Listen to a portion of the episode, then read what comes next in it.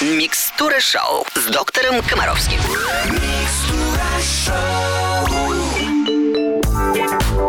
Это суббота. Русское радио. Микстура шоу. Алена Бородина. Доктор Комаровский. Вернусь к вам через три минутки. Вопросов много. Евгений Олегович уже готов на все ответить. И снова здравствуйте. На Русском радио начинается программа для родителей, которые хотят растить здоровых и счастливых детей. Как всегда в нашем эфире мудрые профессиональные ответы на ваши вопросы от доктора Комаровского. В студии Алена Бородина. Евгений Олегович, здравствуйте. Всем привет. Будем здоровы. Будем здоровы вместе. Начинаем. Первый вопрос сегодня от Эльвиры из Симферополя.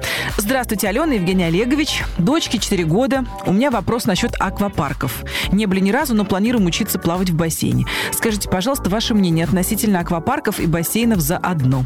Я думаю, это не очень гигиенично. Столько людей на небольшой площади воды. Несмотря на все хлорирование, сейчас добавляют, говорят, перекись водорода, применяют озонирование. Есть ли опасность какой-то заразы? Вы знаете, основной риск аквапарков на самом деле не в заразе. Вот это я совершенно точно знаю. Основной риск аквапарков – это риск травм, которые получают дети, катаясь с горок и так далее, и так далее, и так далее.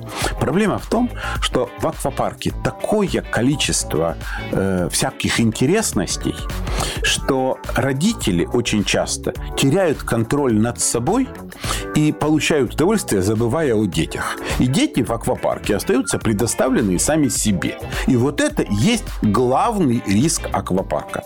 Я считаю, что, конечно, если вы заходите в аквапарк и чувствуете интенсивный запах хлора, то это значит, администрация данного аквапарка не очень понимает правила там, обработки воды, контроля и так далее, и так далее. Если в данном аквапарке кругом грязь и антисанитария, так чего вы туда пришли? Но если там все соответствует современным технологиям, то никакого риска для здоровья ребенка нет. И находиться в таком аквапарке намного полезнее, чем сидеть в это время перед телевизором. Это совершенно однозначно. И посещение аквапарка пару раз в неделю, ну или хотя бы раз в неделю, я считаю очень полезным и желательным для ребенка четырёх лет.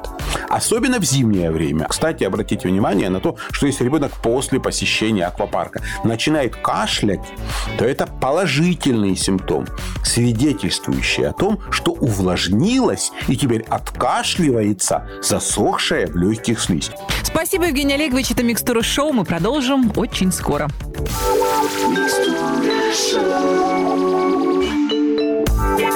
Прием на Русском радио ведет доктор Комаровский. У нас много вопросов. На очереди послание от Алевтины из Воронежа. Моей дочке десять лет, уже полгода мешки под глазами. Что мне стоит предпринять? Ну, прежде всего, первое, с чего вам надо начать, это оглянуться по сторонам. Посмотреть на себя в зеркало, на мужа, на бабушек, дедушек, в общем, на родственников. Понять, не являются ли мешки под глазами вашей физиологической особенностью. То есть это у вас в семье вот так вот заведено. Второе, понимать, что мешки под глазами могут быть проблемой, э, реально проблемой, связанной со здоровьем человека. И это может быть реакция на некие болезни сердца, сосудов или почек. Поэтому обратить внимание, ну, до того, как вы даже пойдете к врачу, просто проанализировать, сколько ребенок пьет, какие параметры температуры и влажности, не перегреваетесь, не перегрузили ли вы ребенка занятиями, спортом, сколько времени он спит. Просто это те вопросы, на которые вам придется обязательно ответить. После этого вам надо э, начать э, с визита к доктору. Э, доктор э, в ответ на эту жалобу попросит от вас, первое, в обязательном порядке, анализы мочи, стандартный клинический анализ мочи и УЗИ, как правило, сердца, сосудов и почек. Если там все нормально, если в анализе крови, значит, у вас нет никаких поводов для волнений, вам надо просто думать об образе жизни ребенка, о коррекции его, о том, чтобы выспаться, о том, чтобы не пить лишнюю жидкость и так далее, и так далее. Вот направление ваших действий. В любом случае, еще раз фиксирую внимание, начинать, конечно же, надо с доктора, но подумать о том, что я вам рассказал, потому что эти вопросы вам сразу же доктор задаст. Спасибо, Евгений Олегович, мы продолжим через несколько минут.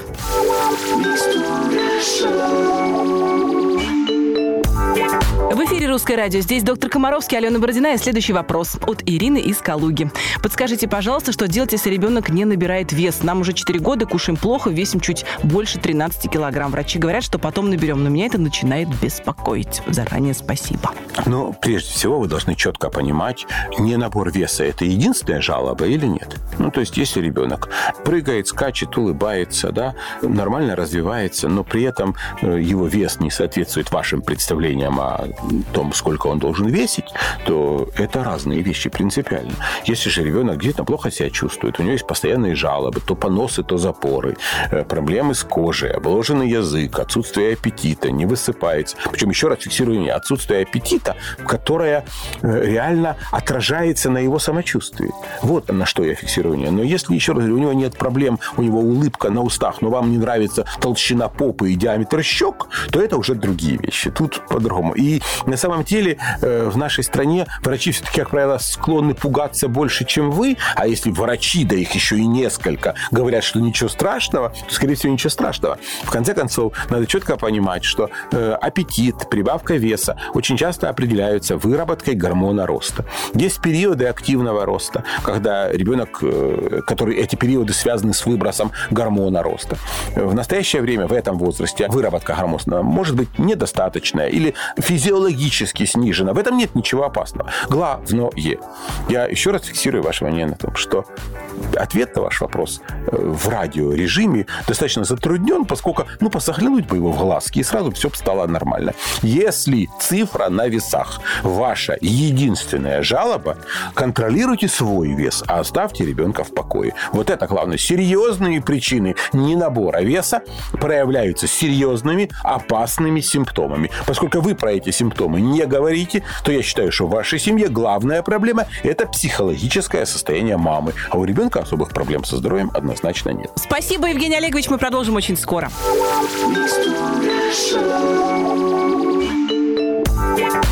Как всегда в это время по субботам прием ведет доктор Комаровский. Сегодня в роли медсестры Алена Бородина. И у нас следующий вопрос от Киры из Подольска. Нужно ли кипятить воду, чтобы купать малыша, пока не зажила пупочная ранка? И так ли необходимо добавлять в воду череду? Спасибо.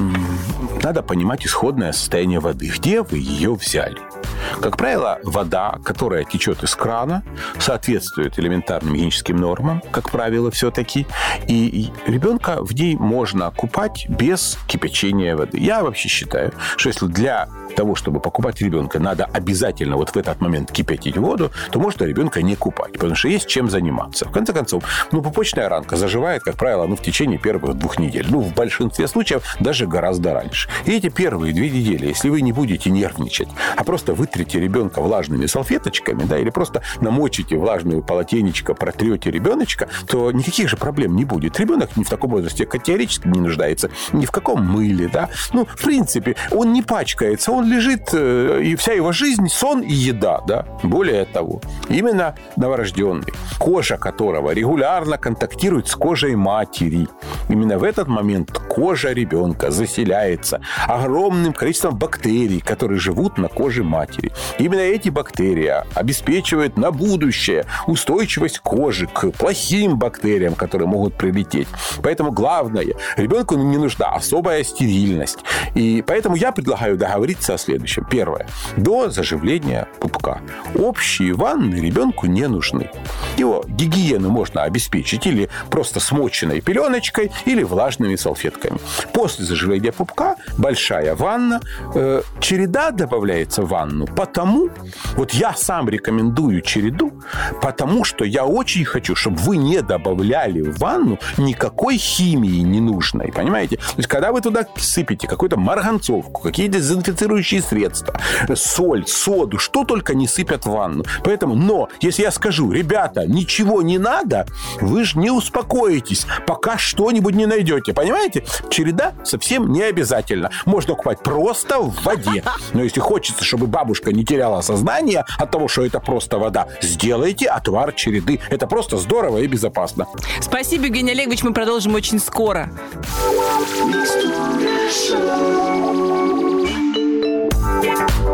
Это «Микстура шоу». В эфире «Русское радио». Здесь Алена Бородина и доктор Комаровский. Нам написала Светлана из Омска. Здравствуйте, Евгений Олегович. Моему сыночку Никитке один годик и пять месяцев. Моя свекровь, его бабушка, постоянно кормит его своей ложкой. Я много раз просила этого не делать, но, видимо, мои доводы ее не устраивают. Могли бы вы рассказать, почему взрослые не должны кормить малышей своими столовыми приборами? Очень надеюсь на вашу помощь. Спасибо. Естественно, во рту у каждого взрослого человека имеется огромное количество бактерий. Этим бактериям наш организм, взрослый организм, адаптирован, они для нас никакой опасности не представляют. Если я э, засуну свои бактерии в рот ребенку, то есть большой вопрос, сможет он к ним адаптироваться, да? Являются ли они для него нормальными. То есть, когда взрослый человек кормит ребенка из своей ложки, то он увеличивает вероятность неких болезней, как болезней полости рта, так и болезней кишечника, то есть инфекционных, например. Да? Ну, условно говоря, у бабушки во рту есть кишечная палочка, к которой она адаптирована. Она может дать эту кишечную палку ребенку, и ребенок поедет в инфекционную больницу капаться. Но здесь обратите внимание на один очень принципиальный вопрос. Смотрите, если в одной семье, в одной семье живут, постоянно контактируют люди, они все равно обмениваются бактериями. То есть, если бабушка живет с вами в одной квартире, то она, целуя ребенка, готовя еду, все равно эту еду инфицирует своими бактериями. И в этой ситуации нет ничего фактически опасного, когда бабушка кормит ребенка своей ложкой. Но если бабушка приходит к вам раз там в неделю, то это нежелательно. Вот на это я хотел бы обратить внимание. В любом случае, что есть аргумент? То, что когда ребенок видит, как бабушка облизала ложку и дала ребенку, то у него нет барьера психологического, что нельзя брать в рот то, что уже брали в рот другие люди. В данной ситуации ребенок просто видит некий образец поведения, который бабушка ему создает. И реализуя этот образец поведения за пределами дома, ребенок может подвергать свое здоровье опасности. Это тот аргумент, который вы можете использовать при выяснении отношений с бабушкой. Хотя на самом деле все это от большой любви. Да, никто в этом не сомневается. Спасибо большое, Евгений Олегович. Мы продолжим через несколько минут.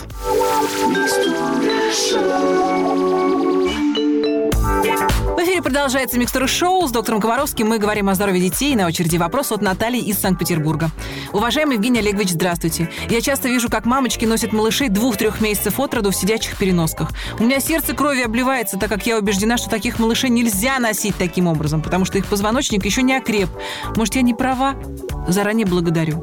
Ну, прежде всего, надо четко понимать, о каких сидячих переносках идет речь, потому что есть действительно устройства, позволяющие переносить двух-трехмесячных детей в положении, похожем на сидячее, но где эти дети либо находятся в, как бы вам это сказать, таком кривом положении, когда вертикальной нагрузки на позвоночник нет, либо когда ребенок фиксируется к вертикальной поверхности поперечным ремнем. Ну, например, там прижимается к животу мамы или пристегивается ремешком к спинке сидения. То есть, таким образом, вертикальной нагрузки на позвоночник нет. Это первое, на что я хотел бы обратить ваше внимание. Второе. Существует достаточно большое количество детских сидений для таких малышей, например, для перевозки в автомобилях, и они сертифицированы под этот возраст. Я четко фиксирую внимание. И там проведены достаточно серьезные исследования, которые показывают, что никаких последствий нет, нагрузки нет. Но мы надеемся все-таки на то, что в рамках здравого смысла ребенок не живет в этой штуке э, многие часы и ежедневно. Понимаете? Вообще испортить человеческое существо не так э, просто, как вам кажется. И от того, что ребенок какое-то время, там, полчаса проведет в этой сидячей переноске, ничего с ним не будет. Честное слово.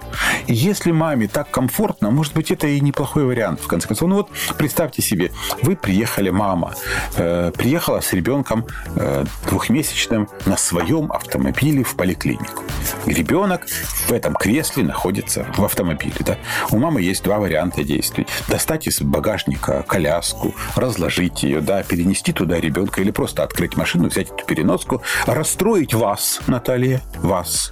Потому что вы вы это можете увидеть, да? Но, тем не менее, маме так удобно. Вообще, давайте попытаемся не делать жизнь родителей хуже и сложнее. Я ваших опасений не разделяю. Ничего страшного в этом нет.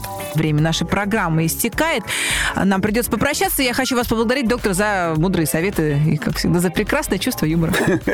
Спасибо, ребят. Будем здоровы, будем вместе. Всего доброго. Я, Алена Бородина, говорю вам до свидания. Следующий выпуск «Микстуры Шоу» через неделю. Ну а по будням ловите в эфире нашу короткую версию «Микстуры Шоу» пятнадцать капель. И обязательно будьте здоровы. На русском радио.